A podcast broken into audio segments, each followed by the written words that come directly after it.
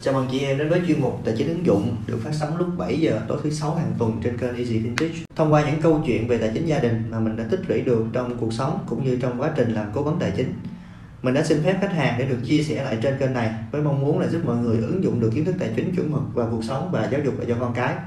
Một cái lưu ý nhỏ cho chị em mới tham gia kênh lần đầu á, cái vấn đề về tài chính thì nó rất là nhạy cảm, nên cái mình nói á, nó cũng chỉ là cái quan điểm và cái cách làm của cá nhân thôi, nó không đúng không có sai, nên là cái nào đúng á, thì chị em cứ tham khảo, còn cái nào mà không đúng á, chị em cứ bỏ qua nha. Chúng ta đang đi trên cái hành trình thịnh vượng tài chính, thì ở cái phần năm á, chúng ta đã nói về cái tầm quan trọng của một kế hoạch tài chính rồi, nó giúp cho chúng ta thấy được cái mục tiêu và xác định rồi chúng ta có đi nhầm đường hay không. Khi biết rằng mà chúng ta đang đi đúng đường rồi đó, chị em sẽ cảm thấy là vui tươi khi chúng ta biết rằng là chúng muộn gì cũng đi đến cái đích mà chúng ta đã định hình là trước đó. Khi mà làm xong cái bước mà làm kế hoạch tài chính rồi đó, thì nó phát sinh một câu hỏi như thế này: à, thế anh chỉ cho tụi em xác định được cái mục tiêu rồi, có cái kế hoạch rồi, còn tiền đâu là anh không chỉ? Ok, bây giờ mình sẽ chỉ tiền ha. Tiền nó lấy ở đâu tiền để mà chúng ta đi làm theo kế hoạch mà chúng ta vừa làm? Thì à, tiền á, hay còn gọi cách khác là vốn á, thì nó sẽ đến từ hai nguồn. Cái nguồn thứ nhất là chúng ta tăng thu, cái thứ hai là chúng ta giảm chi.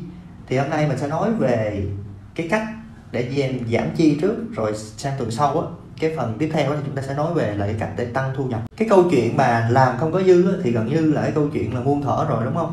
Vì khi mà thu nhập chúng ta tăng thì thường cái nhu cầu chi tiêu của chúng ta cũng tăng theo luôn, cho nên là chi phí nó cũng tăng theo. Mà chúng ta đó muốn giảm chi thì chúng ta cần phải tìm hiểu xem cái cái nguyên nhân nó dẫn đến là chúng ta tăng chi là cái gì, thì sau đó chúng ta mới giảm được. Thì ở đây mình có liệt kê ra là có bốn cái nguyên nhân làm cho chúng ta chi tiêu nó nhiều khi cái thu nhập của chúng ta tăng. Cái nguyên nhân đầu tiên á, mình nghĩ là do cái con người họ muốn nhiều thứ, hay nói một cách khác là trong nhà Phật họ gọi là tham sân si á, thì cái này gọi là tham á, gần như là ai cũng muốn ăn ngon, mặc đẹp nè, thích được cái gì thì có cái đó, nên cái chuyện mà thu nhập càng tăng thì cái chi phí tăng là cái chuyện đương nhiên rồi. Miễn sao á, chúng ta đừng có để cái chi á quá nhiều hơn cái thu là được.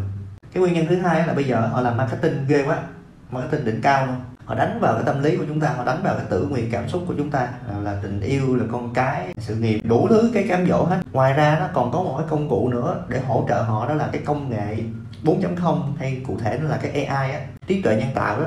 Bây giờ chị em thử nghĩ đi, mỗi lần mà chúng ta nghĩ về một cái món nào đó, hay là chúng ta chat với bạn bè của chúng ta một cái gì đó, hay là chúng ta lên Google chúng ta search một cái gì đó, tự nhiên cái là một một đống quảng cáo luôn, nó đập vào mình, nó lia lịa luôn. À, nó làm cho chúng ta là cám dỗ, chúng ta dễ dàng mua sắm hơn nữa.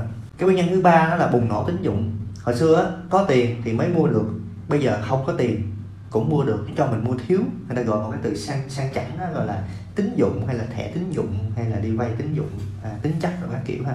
Muốn mua nhà có nhà, muốn mua xe có xe, muốn mua điện thoại có điện thoại, đồ điện máy có đồ điện máy, quần áo cũng có luôn, cái gì cũng được hết, mua rất là dễ dàng. À, cái nguyên nhân cuối cùng đó, đó là à, một số người thì tiêu xài chưa đúng cách. Chưa đúng cách là như thế nào? Mình ví dụ điện thoại di động của mình á, thì một tháng mình xài đâu đó là khoảng sáu trăm nghìn, sau đó thấy là có cái gói cước, cái đoạn gói hàng tháng á, thì mình mới chuyển từ xài bình thường sang chuyển sang rồi gói cước, thì từ sáu trăm nghìn nó chuyển xuống hai trăm rưỡi, là tự nhiên một tháng mình được giảm đâu đó là bao nhiêu, ba trăm năm mươi nghìn, đúng không? Thì mình tưởng như vậy là ngon rồi, nhưng không, sau này mình phát hiện ra là mình xài vẫn không hết cái gói cước cũ, mà nó có mỗi gói cước khác nữa, nó còn rẻ hơn nữa, nó đâu đó nó rơi vào một trăm sáu mươi lăm nghìn thôi. Thì tính đầu đuôi luôn, có từ sáu trăm mà nó chuyển xuống còn có một trăm sáu mươi lăm nghìn, thì mỗi một tháng như vậy mình đã tiết kiệm được gần bốn trăm rưỡi đó, thấy kinh không? Và bốn trăm rưỡi một tháng thì tính ra là bao nhiêu, mười tháng là bốn triệu rưỡi, một năm là chúng ta sẽ tiết kiệm được là gần năm triệu rưỡi. Các bạn học tài chính rồi các bạn biết rồi, cái lãi kép mà lấy năm triệu rưỡi này mà đi đầu tư thêm thử cái lúc mà chúng ta về nhà chúng ta nghỉ hưu, nó là một số tiền cực kỳ lớn á. Ở đây mình mới nói có một thứ là à, chưa nói tới những thứ khác nha, đó là tiêu xài chưa đúng cách á. Trong bốn cái nguyên nhân trên á, thì suy đi nghĩ lại thì mọi thứ nó cũng do bản thân của chúng ta mà ra thôi. Đối với mình muốn mà quản trị tốt cái tài chính cá nhân á, thì chúng ta cần quản trị tốt cái cá nhân của mình trước là được. Cho nên á, cái cách mình sắp chỉ cho chị em á, để mà cắt giảm cái chi tiêu dưới này nè, nó cũng rất là khác so với là cái cách mà chúng ta vẫn thường dùng. Ví dụ như thường dùng chúng ta làm gì? À, chúng ta ghi chép ba trăm ba ngày, chúng ta bỏ rồi chúng ta, hoặc là chúng ta ghi bằng app, thường là chúng ta ghi bằng app, nó ừ hỏi có ghi chép chi tiêu chưa, ừ có, hỏi ghi bằng gì, ghi bằng app, và ghi xong rồi chúng ta bỏ, không làm gì hết. Chị em hãy tập trung nha, nghe mình nói về bốn bước cắt giảm chi tiêu sao cho nó hiệu quả nha. Cái đầu tiên vẫn là ghi chép chi tiêu, lưu ý nè, chúng ta dùng những cái công cụ đơn giản thôi, chúng ta ghi Ví dụ như là dùng cái cái phần mềm Note, cái phần mềm Note thì chúng ta ghi như đó. Ví dụ như chúng ta đổ xăng năm mươi ngàn, ghi là đổ xăng năm mươi ngàn, ngày bao nhiêu đó, ba thông tin là được, đừng có ghi quá nhiều nha. Đương nhiên chúng ta cũng thể ghi, ghi app, nhưng mà mình không có khuyến khích mọi người ghi app, cứ ghi lên cái phần mềm Note đi, một tháng là một, đi dọc vậy đó. Rồi sau khi mà chúng ta ghi hết một tháng thì cuối tháng ngồi chúng ta cộng lại, cộng tay cũng được, mình rất thích mọi người cộng tay, không thì chúng ta cộng bằng Excel cũng được. Thì cái bước này nó rất là quan trọng, tại vì nó không có cộng sẵn như là cái app. Cái app cộng sẵn rồi chúng ta nhìn chúng ta không có thấy sót. Bây giờ cuối tháng chúng ta ngồi chúng ta review lại, chúng ta xem lại, chúng ta mới thấy nó sót. Và chúng ta thấy là ủa sao mà chi tiêu tùm lum tùm lai, cái có những cái khoản rất là vô lý. Rồi sang cái bước thứ hai đó, sau khi cộng cộng cộng lại đó thì chúng ta sẽ có được cái một con số mình gọi là con số neo. Con số neo ban đầu có nghĩa là con số mà mình chưa có tối ưu gì hết nha. Tháng một chúng tôi vừa ghi ghi, bây giờ tôi cộng lại, à đây là con số tổng chi tiêu mà tôi đã vừa tìm thấy được. Sang bước số ba mình gọi là soát xét, cắt giảm những cái chi phí chưa hợp lý. Thì lúc này nè, lúc chị em quay lại nhớ là cái ví dụ hồi nãy mình nói về sử dụng mà tiền cước điện thoại nè, chị em làm cái bước tương tự như vậy, dựa trên các cái con số cơ bản ban đầu là chúng ta lọc lại, chúng ta xét lại, chúng ta xem có cái nào cắt bỏ được không, có cái nào là hoang phí không, có cái nào chưa tối ưu không, thì chúng ta sẽ ra được một cái con số nó đẹp hơn con số kia nữa. Dừng lại chưa? Chưa luôn. Sang bước thứ tư là ở cái tháng tiếp theo đó, chúng ta vẫn ghi chép chi tiêu như bình thường nha, nhưng chúng ta làm thêm một bước nữa, đó là cắt giảm mười phần trăm cái chi phí xuống.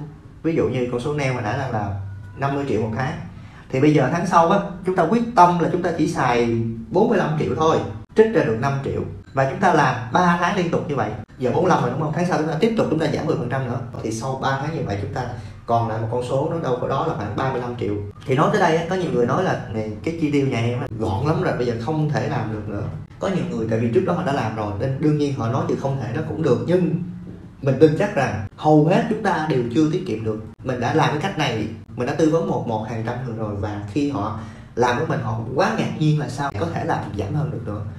Trong khi đó hồi đó em cứ tưởng là em đã làm tốt lắm rồi, nhưng nó nó rất khác khi chúng ta ghi chép từng ly từng tí, từng ly từng tí, thì mình chắc chắn luôn nó rất khác, có những cái khoản nó rất là vô lý. Cái video này mình sẽ kết thúc ở đây. Tuần sau á, chúng ta sẽ tìm hiểu về bảy cách tăng vốn bằng cái thu nhập chủ động. Chị em nhớ là cho mình xin một like nếu thấy cái nội dung này nó phù hợp. Còn mà muốn mà chia sẻ cho bạn bè thì nhấn cái nút chia sẻ ở bên cạnh. Ngoài ra chị em có thể là có những câu hỏi thắc mắc nào á thì hãy comment ở bên dưới để mình làm những cái video tiếp theo. Mình cũng rất vui khi nhận được một cái lời cảm ơn chân thành từ chị em. Một điều nữa là nếu mà chưa đăng ký kênh á, chị em hãy nhấn cái nút đăng ký ở bên cạnh, sau đó là nhấn thêm cái chuông nữa để mà khi mà có cái video mới á, thì YouTube nó sẽ nhắn tin, nó thông báo cho chị em được biết, à, chị em vào xem luôn thì nó không có bị lỡ. Ok, nãy giờ chúng ta bàn đủ rồi, bây giờ chúng ta làm thôi mọi người.